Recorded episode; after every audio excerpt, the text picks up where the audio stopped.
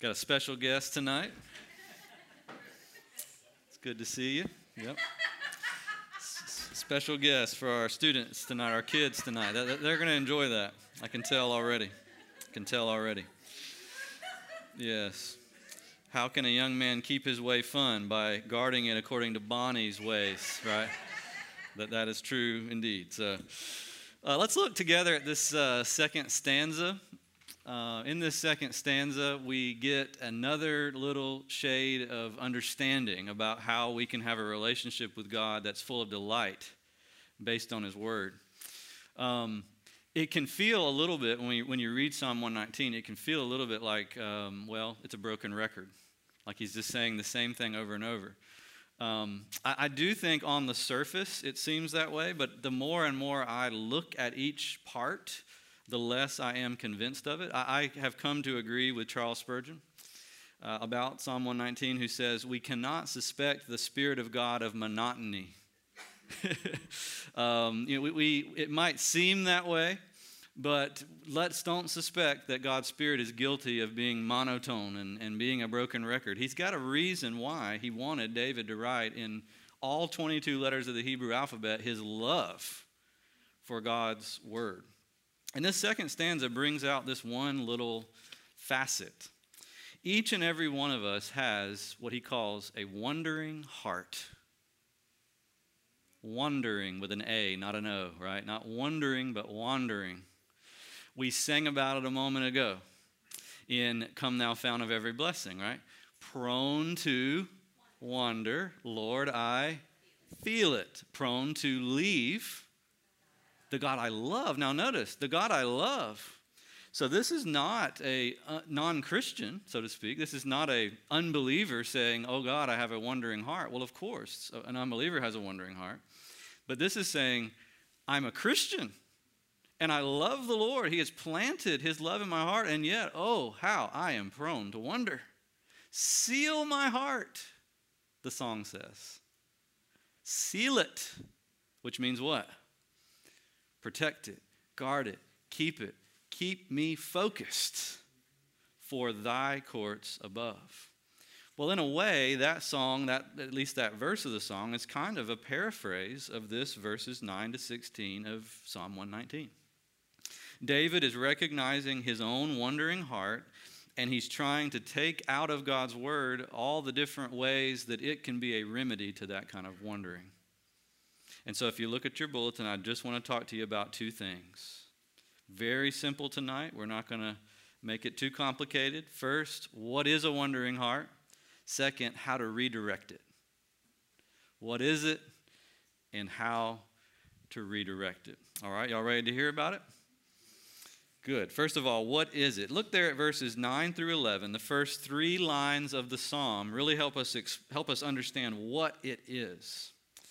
And, and the first thing, really, to get out of the way is what it is not. Uh, and I just pointed out that uh, in the song, Come Thou Fount of Every Blessing, it's not a non Christian singing, it's a Christian. I love you, and yet my heart is prone to wonder. Well, David says the very same thing. And of course, David's word is more than the writer of Come Thou Fount of Every Blessing, because David is writing from the Holy Spirit.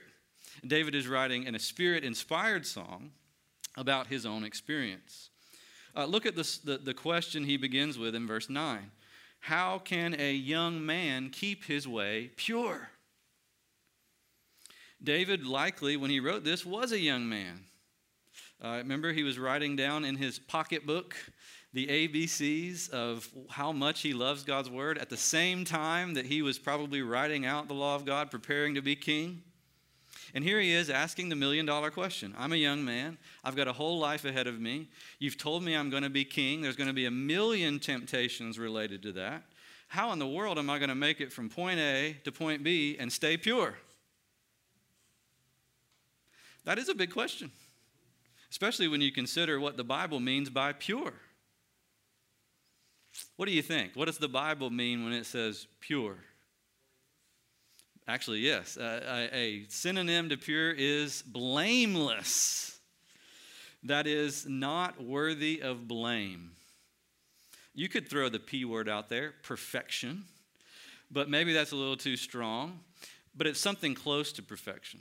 what he's aiming at is, is a real nearness to the character of God. He recognizes in God perfection, he recognizes in God purity and holiness. And he loves God so much that he wants God's characteristics in his own life. But he sees that life from A to B is just, it's really hard to maintain that kind of purity and that kind of blamelessness. He's trying to find the answer. He knows the answer is only going to come from God. That's why he's kind of asking God here and why he's continually referring his own heart back to God's word. Because he knows he can't keep his own way pure. He's going to be relying on what God does through his word in his life. And then you get that very famous verse 10, which is David's version of the hymn, prone to wonder, Lord, I feel it, prone to leave the God I love. He says, With my whole heart I seek you. I love you. I don't just give you part of my heart or half of my heart, I give you the whole thing. And yet, what does he say in the second part? Let me not wonder. Don't let me get off path. I feel the tug. I feel the pull within, even though I don't have a divided heart. Now, let's do a little review from last week. Remember, I talked to you about a divided heart and a devoted heart. What you want is a devoted heart. David describes a devoted heart. With my whole heart I seek you. A divided heart is someone who's not a Christian, not a believer, and yet they've come under enough influence from the Bible that they know they ought to be a believer, but they're not, and so they're divided. They, they half the time they want to be, half the time they don't. He loves me, he loves me not. I want to follow him, I don't want to follow him. It's just all confused. The cure for that is to have a broken heart into which the grace of God can come so that you can have a devoted heart. Well, listen, David is saying you can have a devoted heart, and that does not mean you don't have a wondering heart. Now, why do you think that's important? To notice. Why is it important to notice, even if your whole heart is set on God, you can still wander? Anybody got any ideas? Yes, to keep you from being surprised.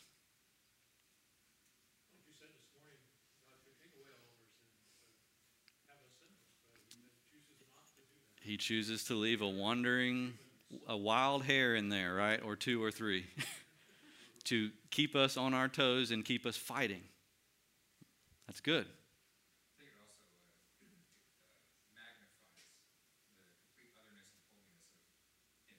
That's right. Yeah. Yeah. Clearly, he's the only one perfect and blameless and pure. Alex? Keeps you humble right? It's kind of piggybacking off of that. He's the only one. You're not like him. There, there's a need for steady humility in the Christian life. And I think it's wonderful to hear David from such a young age, whenever it was he wrote this, for him to have this kind of mixture of devotion and humility at the same time. I know I'm fully devoted. I know I want the Lord my God, but I also know, whew, there's all kinds of ways my heart gets tugged and pulled. I need something outside of myself to help me. That's important.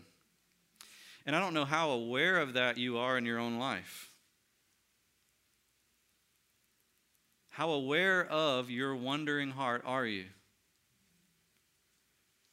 Um, kind of going back to this morning sermon. Sometimes when we get a wandering heart and it starts to surface, we, again, we beat ourselves up and we argue with the Holy Spirit and think, well, there you go. I'm, clearly, I've got a divided heart don't be that way. Don't quickly say, just because you're wondering, you're divided. David says, With my whole heart I sought God, and yet let me not wonder. Uh, there is something in us all to pull us away. And just like we said this morning again, when it's on the inside, it's hard to see. When it's on the outside, it's fairly easy to see. And so you want to check a wondering heart while it's still within. Because if you carry out the desires of that wandering part of your heart, it will not go well. Uh, you will not keep your way pure in, in David's terminology. Um, you can see that. This is a good Polk County illustration for you already. This is, this is peak Polk County. Um, we all can notice when a truck has been off road, right? You can see it, it's obvious. Um, you can't tell if, a, if the driver wants to go off road, but but hasn't been. The truck looks the same. But, ha- but you know he does. In Polk County, if he's got a truck, you assume he wants to go off road, right? Of course. Who doesn't? Truly. But you can see if they have. How can you see if they have? I mean, there is a distinctive splash of mud that gets caked on the side. Normally, people, you know, wear it for weeks as a badge of pride and honor around here, right? I've been off road. Look at me, you know. That's what David's talking about. How can I keep my way pure? How can I keep my life clean? By staying on the path. I feel in my heart a pull away from the path. I want to go off road all the time because my heart is prone to wonder. But I know if I follow my wondering heart, I'm going to get, and this is not just innocent mud, this is the nasty mud that we read about this morning, the kind of mud that'll wreck your life, the, the mud of sin and rebellion that will get caked up. And yes, even a Christian can get there. Uh, please don't have a naive view. Christians can sin, and Christians can sin big. Um, Christians can sin big, and yeah, they're going to go to heaven, but they may end up having a very difficult time on earth on the way there because of their sin. Don't y'all know that, right? God doesn't always shield us from all temporary uh, consequences of our sins.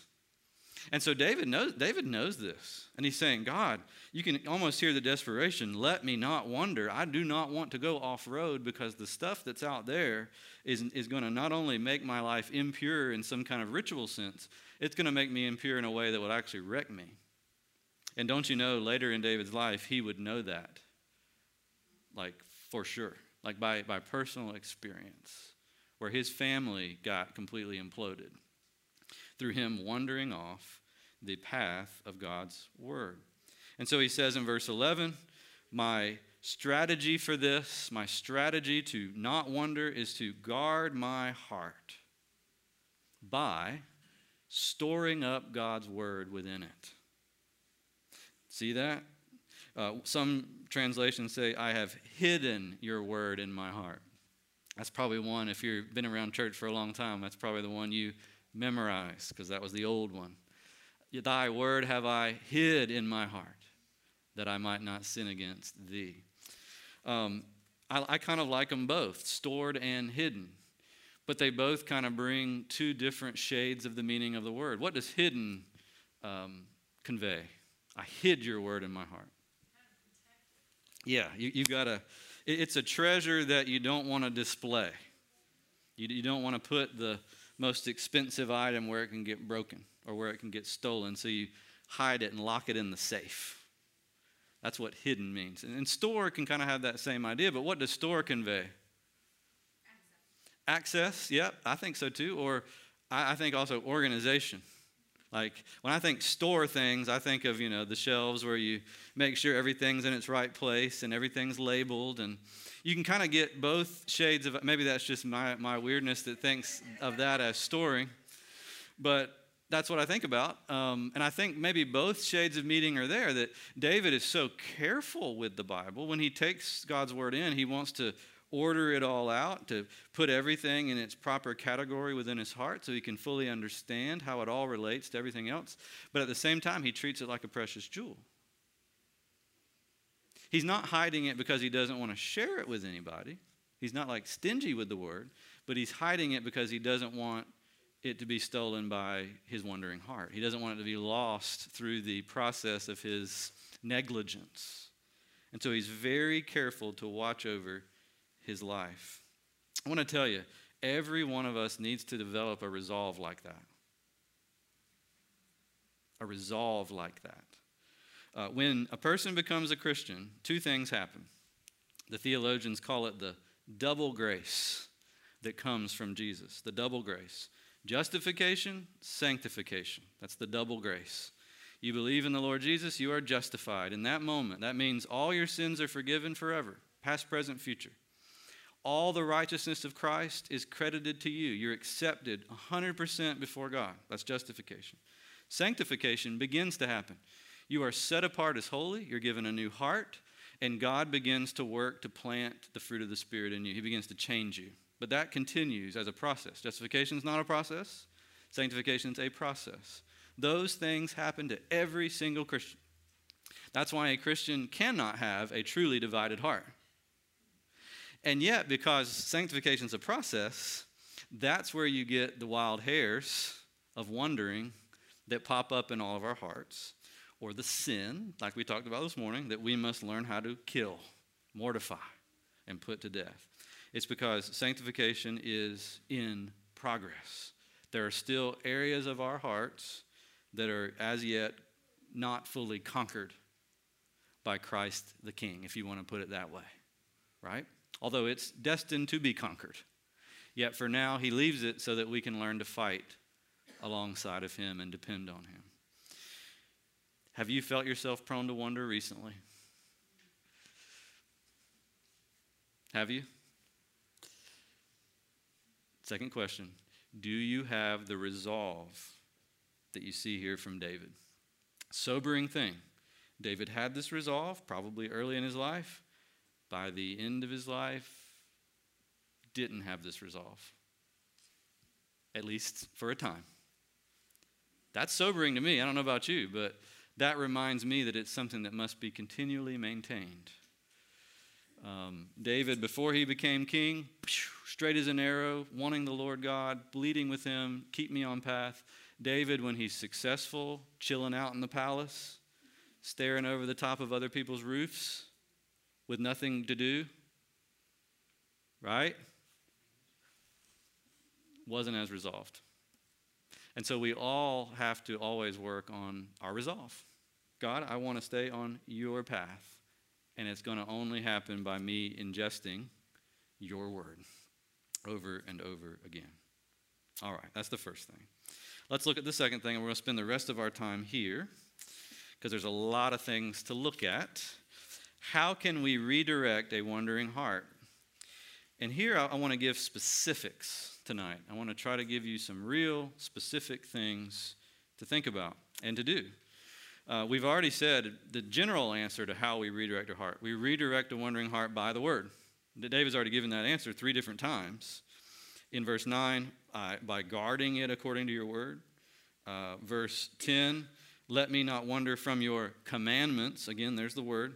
Verse 11, I have stored up or hidden your word in my heart. He's already pointed to the word. But in verses 12 through 16, the rest of the section, he gives five specific examples of how he does that. Five specific examples of how he uses God's word, or God, or really a better way to say it is God uses his word to redirect David. Five ways. Y'all want to see them? Good. Because I'm going to give them to you either way. It just makes me feel better if you want to hear them. Uh, let me real quick just point them out to you, the five, and then I'll, I'll go through and explain them. Uh, first of all, the first one's in verse 12. He says, or excuse me, verse, yeah, verse 12. Uh, Blessed are you, O Lord, teach me your statutes. That's the first one. We're going to draw something out of that. Second one, verse 13. With my lips I declare all the rules of your mouth. Third one, verse 14. In the way of your testimonies I delight as much as in all riches. Fourth, I will meditate on your precepts and fix my eyes on your statutes. Fifth, I will delight in your statutes. I will not forget your word.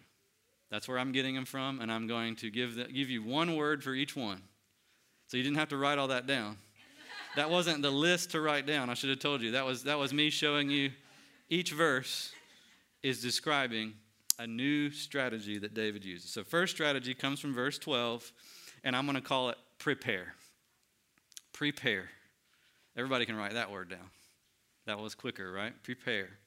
What David is doing in verse 12 is he is preparing his heart. He's modeling how to prepare your heart to hear from God in the scriptures. Uh, whether you're reading the Bible yourself, by yourself, whether you're listening to someone read it to you, uh, whether you're listening to a sermon or a lesson, or you're going to a Bible study, or you are listening to a podcast about the Bible, however it is you're taking in the Bible, this is a great way to prepare your heart to do it. Blessed are you, O Lord. Teach me your statutes. Now, there are two things here that he does, two parallel things. What's the first thing that he does to prepare? Praise. Um, now, when we say a person is blessed, we say God has blessed them. What does it mean when we say, Blessed are you, O God? What does that mean? How do you bless God? Have you ever thought about that? What does that mean to say, Blessed are you, God? Verbalize what? His greatness, yes. Yeah, so you're not, when he says bless you, he's actually giving you something that you don't have. Y'all got that? You don't have it, he's got it. Bless means he takes it and gives it. When we say blessed are you, we're not taking something he doesn't have and giving it to him. It's the difference.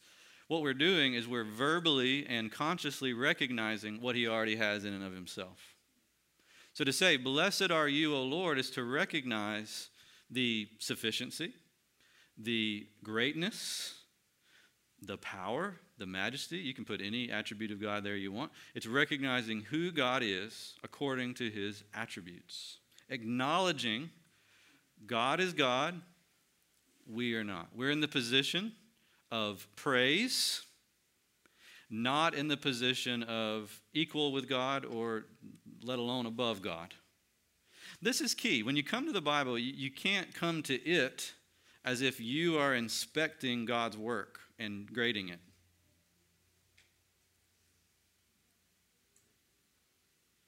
Do you ever do that? Have you ever done that? I mean, we've all probably done it at times. Oh, well, poof, I don't like that. I wouldn't have said that. Uh, that sounds like a terrible rule. Um, I mean, it, it is more common than you think to think things like that. We've all probably had the thoughts. And certainly we know people who that's their all their interaction with the Bible is simply that. It, it's, it's looking on to it as if they're the greater of God's paper. Well, let me just say it in theological terms. That's foolish. That's a theological term. Foolish. Um, the fool says in his heart, There is no God. The fool says in his heart, There is no God. The fool sets himself or herself up as God. David is modeling the opposite of foolishness. He's, he's modeling wisdom. Blessed are you, O Lord, O Yahweh, O God of the covenant. I am here presenting myself underneath your rule and authority to hear from you what you alone know that I don't know, what you alone want me to do that I don't do. Which is why, after blessing God, he does the second thing, which is what? Teach me. He asks God for help. He asks God for help as he comes to the Bible. Do you do that? When you sit down to read the Bible, is it, Lord, speak, your servant is listening? Oh, Lord, open my eyes that I might see wonderful things out of your law. Before you come to church on Sunday, is that your prayer? Is that your prayer on Saturday night? As you prepare your heart for a Sabbath day of reflection on God's Word. When you sit down to read the Bible with your family, do y'all get together and say, God, teach us? We don't know. You do, Lord. Blessed are you. Teach me your ways. So much of what we get out of the Bible is determined at that level of preparation.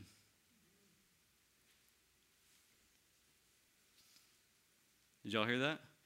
So much of what we either do or don't get out of the Bible, go, it can go either way, is determined right there. And, and the preparation is not, it doesn't necessarily have to take a ton of time. It, it could some days, because some days we're so, the wild hair is with us, and it takes us a while to gather our thoughts and really think on who God is and put ourselves under Him. But, but typically, especially if you're doing this routinely, it doesn't have to take that long. It, it, it's just a, a matter of the attitude. It's a matter of placing your heart in the right posture and attitude before the Lord. The Bible is not merely a reference manual, and it's not merely an inspirational guide with great quotes for Facebook. Although they're great quotes for Facebook from the Bible. That's not the primary point of the Bible. The Bible is God's heart to your heart, like we said last week. And so you've got to settle before you even start your heart and God's heart. You got to settle what the relationship is. David knows, Blessed are you. You have all blessing. Teach me. Number one is what? Prepare. Everybody with me? All right, number two. Number two is found in verse 13. David confesses. He confesses with his mouth. Verse 13 With my lips I declare all the rules of your mouth. Notice how he points out God's mouth, his lips. He's emphasizing the fact that God has made his word public he's made it in a written public form. He hasn't given it secretly. He, he doesn't give it directly from heaven to indiv- every individual human heart. He gives it publicly for all, for all to take. It's a public declaration. And so he says, Because God, you have publicly declared yourself to us, one thing I'm going to resolve to do before I read the Bible is I'm going to resolve to publicly declare back to you what you declared to me. Um, the word confess uh, actually is a word that, when you break it down, that means to say with, to say to, to say along with someone. So when you say I confess my sins to God, what you're saying is I am agreeing with God about my sin, and I'm doing it out loud to God. I'm agreeing with God. What you say about me is true, God. When we confess our faith together, what we're doing is we're saying the same thing in response to what God has said. David says, I'm going to take your words to my lips because it's important for me when I come to the Bible not only to see myself under you, but to be resolved that I'm going to believe, I'm going to say the same thing you do. I'm going to believe everything you say. I'm resolved. God, you may tell me some things that are really hard for me to take today, but I'm resolved. With my lips, I'm going to echo back what you said with your mouth. I'm going to agree with you, God, because to agree with you is life. To disagree with you is a whole bunch of foolishness. And so I'm going to lay aside the foolishness and I'm going to resolve myself to be with you. You are my God.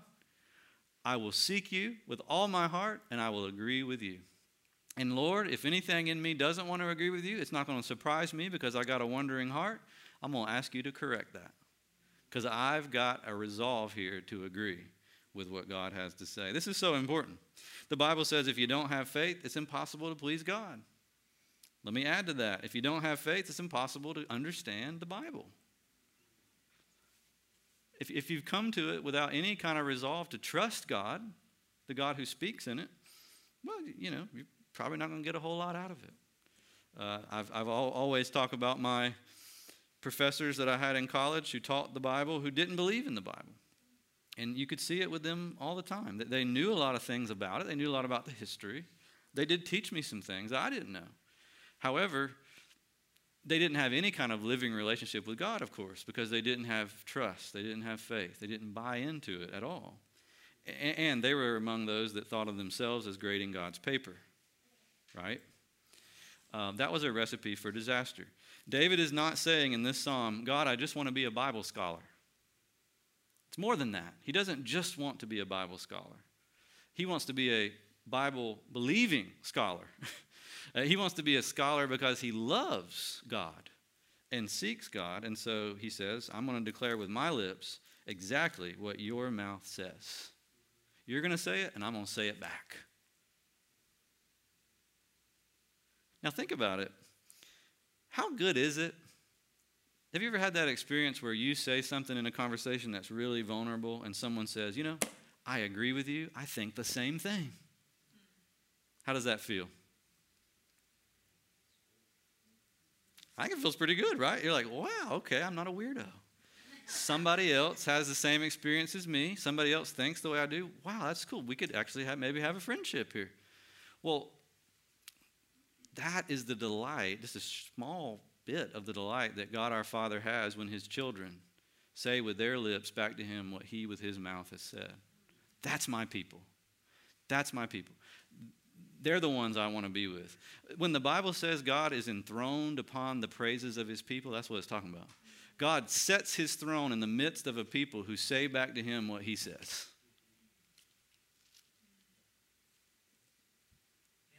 Amen. Yeah, right? Isn't that good? And he doesn't have his throne anywhere else, actually, than, than among those who will say, God, I'm with you. Ben?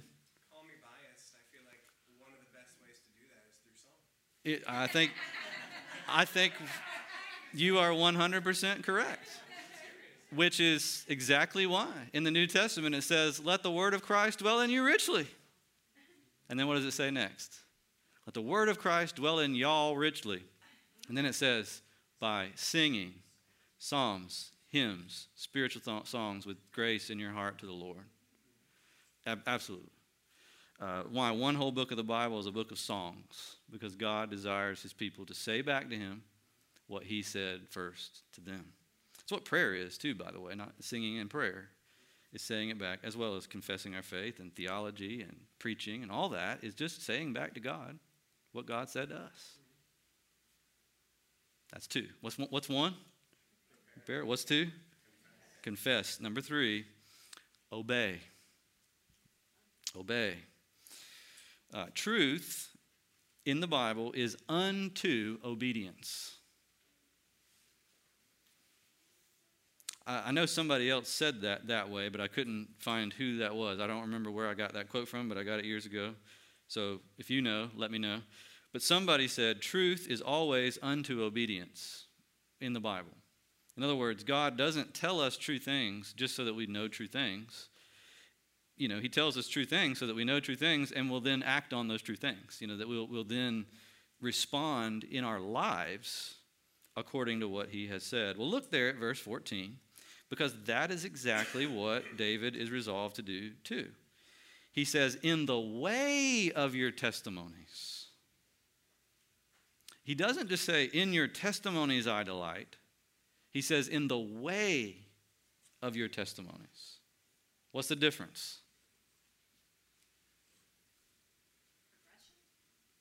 Okay? So, in your testimony, in the way, way implies a you're saying it implies a progression and a direction? Yep.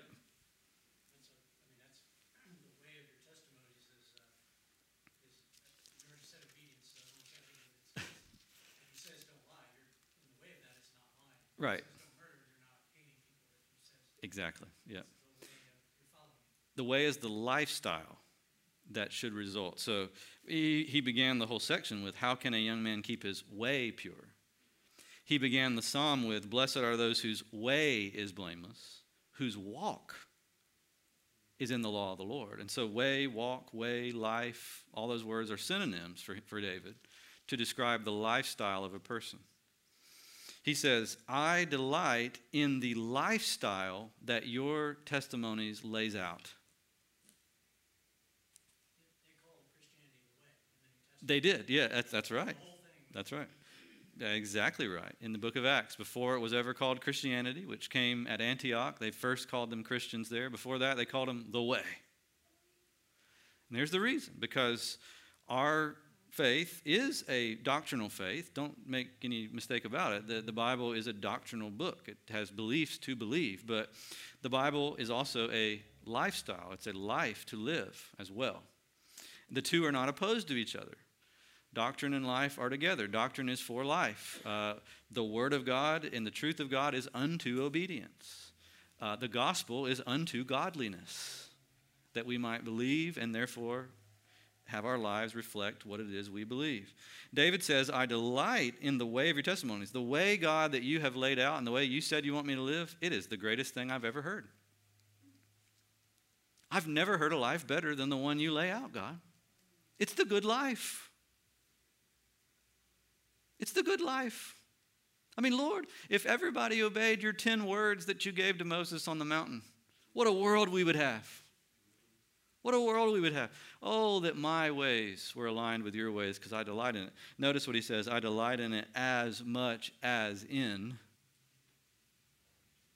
all riches. All riches. In other words, my delight is a real, genuine, felt delight. other people delight in their riches and they're drunk with them. I'm drunk on the Bible, David says. I'm intoxicated with God's way revealed in the Bible. I've traded in my intoxication with created things, such as riches, for an intoxication with God. Somebody once described the, the period of the Reformation. This was a, actually a non Christian scholar who said the Reformation was so powerful in Europe because there was this group of people that were God intoxicated, that just started living out their life with an obsession of God that just reshaped a continent, you know? Ever, ever since I read that, I thought, man, Lord, bring Reformation again, right? Bring revival again that men and women might be God intoxicated, that it might not just be this casual take it or leave it kind of stuff that we got going on most of the time, but that it might be God, I am thirsty for you and I am, I am completely taken up in the way that you have laid out for me and in the knowledge of who you are. I just want to know you. I just want to run in the direction of your commandments. I delight. Other people can have their riches. They can have their pleasures that are temporary. They can have their created things. Give me God's ways. Isn't that cool? What a resolve.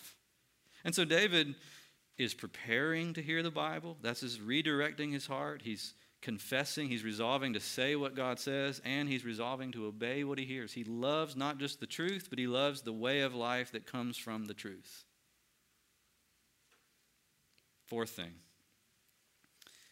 he meditates.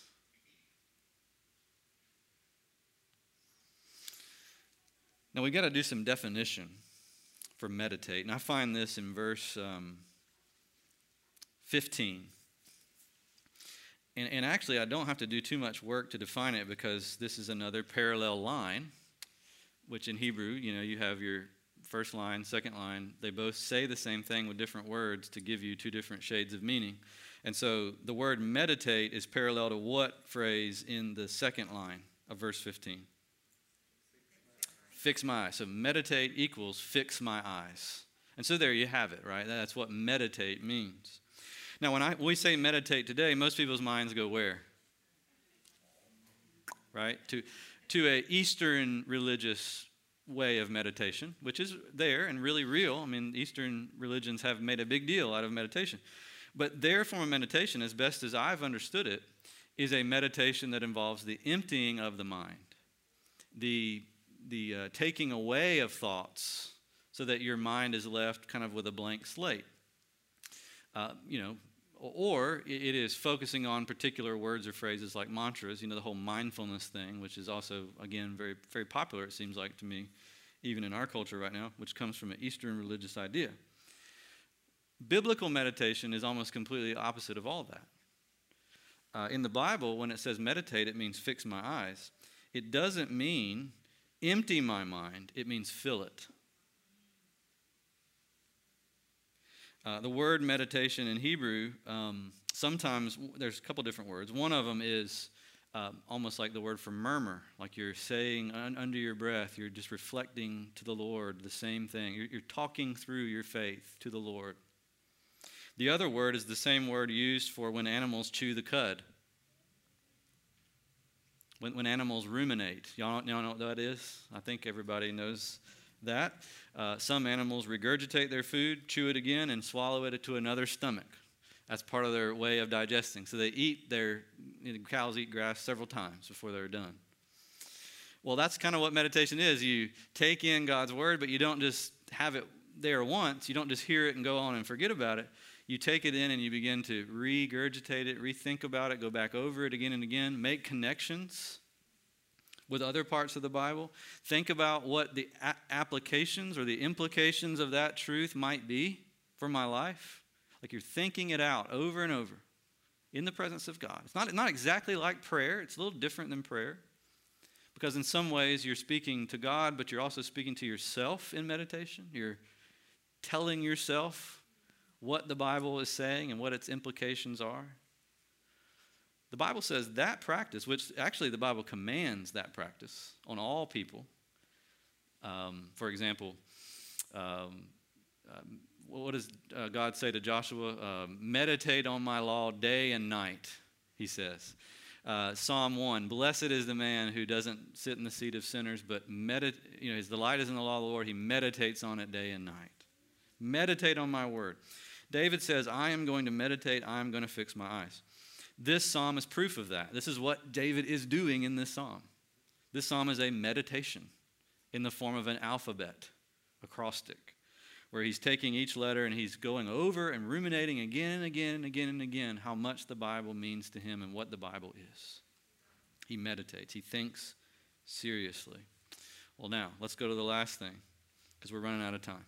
I think the kids are going to be here in a minute. Five. And we will have much more time to talk about meditation, by the way, because he brings it up several times. Anyway, five. He enjoys God. And this is uh, in verse 16. I will meditate on your precepts and fix my eyes on your ways. I will delight in your statutes. I will not forget your word. I will delight in your statutes. Now, think about it. Have you ever said to yourself about anything, I will delight in blank? It's an odd thing to say. If you stop to think about it, it's an odd, it's one thing to say, man, I delight in that. Wow, that's awesome. I love that. It's another thing to say, I will delight in that. Isn't that kind of weird? Think about why that might be, that David feels the need to express that, and, and, and why it is that over and over in the Bible people say stuff like that. I will delight myself in the Lord. Yeah. Yeah, it's almost like he's he he recognizes the desires already in there, but yet he recognizes all the wild hares and all the byways that he wants, to, all the off-road journeys that he wants to take, and he's like, "Uh-oh, let me just go ahead right now and say it. I will delight in the Lord my God." Right? I, I know that part's in me, but I also know there's these other parts that aren't going to delight in the Lord. And so I'm just going to stake my claim and say, I'm going with that part that says, I will delight in the Lord. He's telling himself what he knows he needs to do, what he knows he needs to feel. It's one of my favorite things about the Psalms, actually, is there are these moments where he stops addressing God, he stops addressing other people, and he just sort of turns and starts addressing himself. Martyn Lloyd-Jones says, sometimes you got to take your soul by the collar and tell yourself how you should be feeling or thinking or acting in a moment. He says, Martyn Lloyd-Jones again, we spend way too much time talking, listening to ourselves, and not enough time talking to ourselves.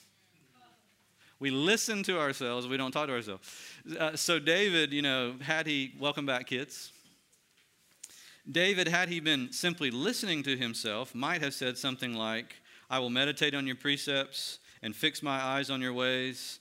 And oh man, I don't know if I'm going to delight in your word or not because I've got all these other things to do and I'm so busy and I don't really feel it. And you know, I, I don't know, it's such a drag and I'm not really, you know, I'm not really a reader. And you know, you're listening to yourself. He, he doesn't do that though. He doesn't pick those things. Instead, he says, Nope, I will delight. Because I know it's what I'm supposed to do. And better, better than that, it's not just what I know I'm supposed to do. I know it's what God has already given me a desire to do. What I'm doing is I'm just picking the desire that really is me according to God against those desires that He says are no longer me. And I'm saying I'm going with that. Another example of it is Psalm 42, where David says, Why are you downcast, O my soul?